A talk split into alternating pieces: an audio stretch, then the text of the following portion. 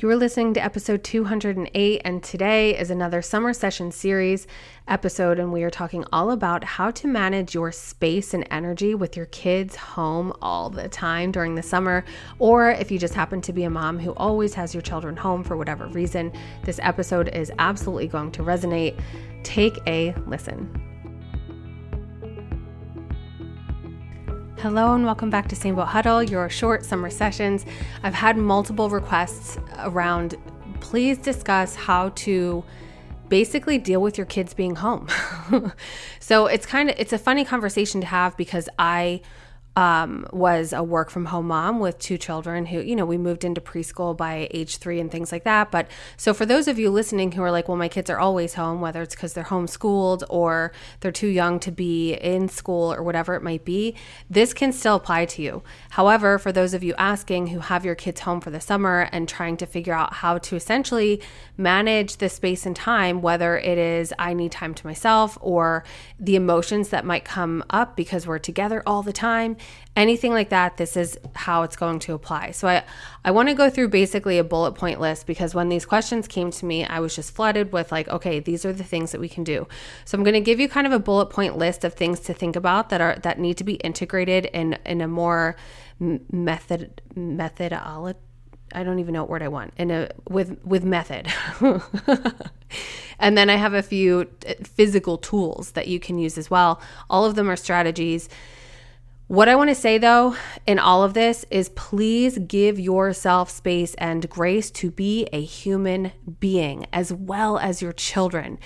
Please don't over romanticize the summer. And I am speaking, I'm totally throwing stones at a glass house right now because I am notorious for that. But this is something I'm really practicing this summer is recognizing that not every single day is going to be perfect because there is no such thing. And I think perfection is a little sneaky because I don't always identify as being a perfectionist, but I do kind of really get hard on myself when things don't go smoothly, when it doesn't feel really good. And ultimately, please remember that as a human being, we are designed to have experiences that both feel good and bad, if that's how you want to define it. I don't necessarily believe in good and bad. I just feel that there's like the comfortable, feelings and then there's the uncomfortable feelings and experiences. And ultimately, I think we get stuck into thinking we have to make it comfortable all the time. It's not realistic. So if we have that expectation, you will fall short and that's when it feels bad. So if you go into the summer with the expectation of, hey, this is going to have some feelings to it and some days where it's not going to look super pretty, it will feel better. It won't feel as uncomfortable. So give yourself space and grace. Okay, so I'm going to run through these quickly. So get your pen and paper, um, pause it. If you're driving, obviously, please don't do those things. So the first thing you want to do is give yourself sandwich space. So what I think of is the day actually having being a sandwich, where you at least have the space on the front and the back end. This is going to look different for everybody. You have to define it for yourself. Some of you, it might be waking up super early before the kids wake up because they're at those ages. For me, my kids are now seven and nine and much more independent. I even heard I was meditating outside this morning and I heard a kid come down and go, Mom, and then nothing because they, and now this has been established over years and years that when they, they know what it looks like when I'm meditating and they know to walk away. But this is, so please remember, it takes time for boundaries to be understood, okay? So just be sure you're finding space to give yourself. And if it feels hard, ask yourself, how can I? And don't make it overcomplicated. You know, you don't need an hour of a morning routine or anything like that. It might even mean just, I'm drinking my coffee in my closet so I can have some space to myself. This is going to help with, help with that nervous system and overstimulation throughout the day.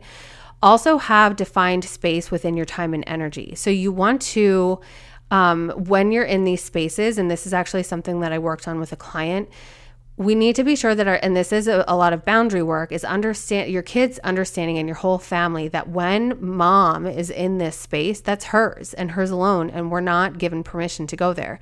So if you're journaling and meditating or trying to take a break or whatever that looks like at the kitchen counter but you're regularly available at the kitchen counter because you're always cooking and cleaning it it's going to be really confusing for your family to understand that you were just taking a break. So be really mindful about where you are. And again, you don't need it to be this this room. You don't need to have like a 4,000 square foot home with this extra room for yourself. It can be like a, um, a chair in a room that no one ever sits in. But when mom's sitting there, that's her space. Or, um, you know, a corner in your bedroom. I know a client had a walk in closet and used space in her walk in closet was her time. So have defined space for yourself. Also, have defined time together we want to be able to that we're we're humans we want connection. So you want to know like your kids are going to want to know well when will we be together right? So it's really being sure that you can have that defined time that whether it's having meals together we're going to sit down around this time of day and, and play a game together or or sit down and read you know my son's like can we read today? And being so and this is the thing true story is that i was like sure i think so but i'm trying to do a few different things to get today and there's no defined time that we're going to sit down and read together. So then what can happen? Tomorrow he's going to be like, Mom, we never read together. And there's this disappointment because there's nothing defined around it. So it's one of those things that's really important to create a defined space so that there is an expectation and it can be met by both sides. So, with that said, you also want to really ask yourself and those in your family, no matter how old your children are, how do you want to feel this summer? And so, if someone says peaceful and quiet, what activities are attached to peaceful and quiet for you? Is it taking walks outside? Is it um, reading together? You know, whatever it might be. But someone else might say, I want adventure and excitement. And for them, that might also mean taking a walk outside, but it might mean wanting to take uh, a day trip somewhere or have play dates or something like that. So then what you want to do is kind of list out the things that each individual person in the family wants to do over the summer. And then you want to energetically time manage. So this is scheduling that I do and teach through LGA to be able to manage your time throughout the week so you can have scheduled blocks of time. Like this is the time for the peace and quiet activities. This is the time for the adventure activities. And again, now this creates that defined space. And just a side note that this structure is there to create flow.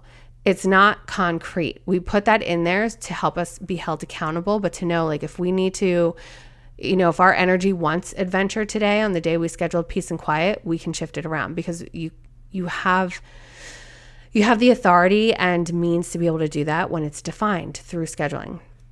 Also, allow feelings to come up. It is okay for temper tantrums to happen, whether it's from your kids or you, anything. Witness the emotions, help each other label the feelings. I'm feeling frustrated. I'm feeling overstimulated. I'm feeling sad and allow the person to feel the emotions and try not to internalize them. As mothers, we try to take on our children's emotions and fix them for them.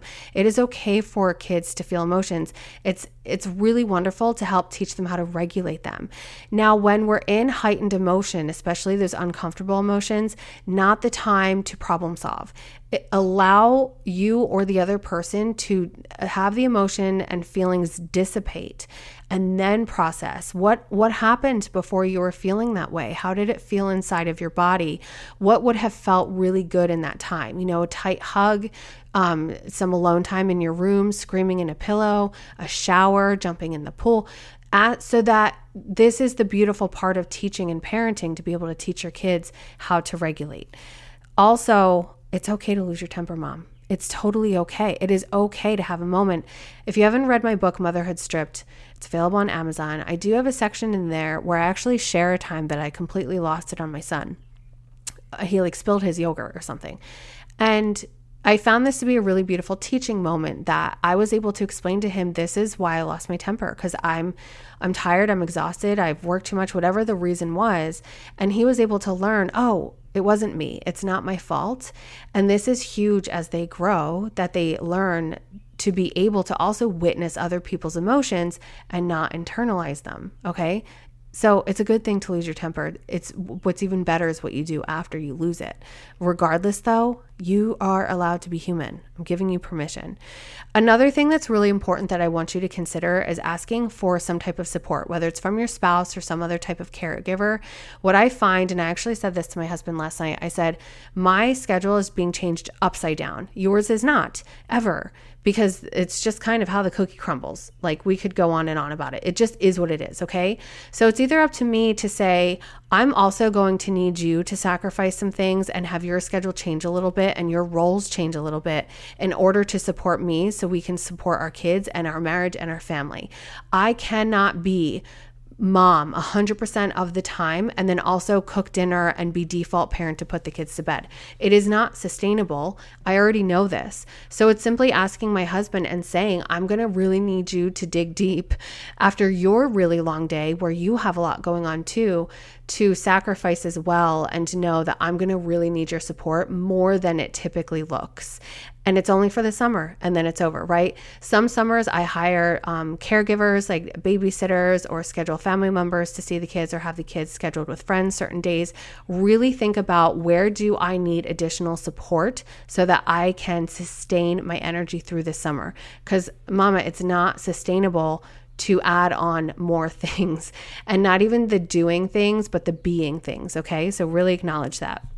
Okay. The tools that you can use use a Google Calendar or um, in your iPhone or whatever, schedule things and invite the people who need to know. It creates cohesion and effective communication.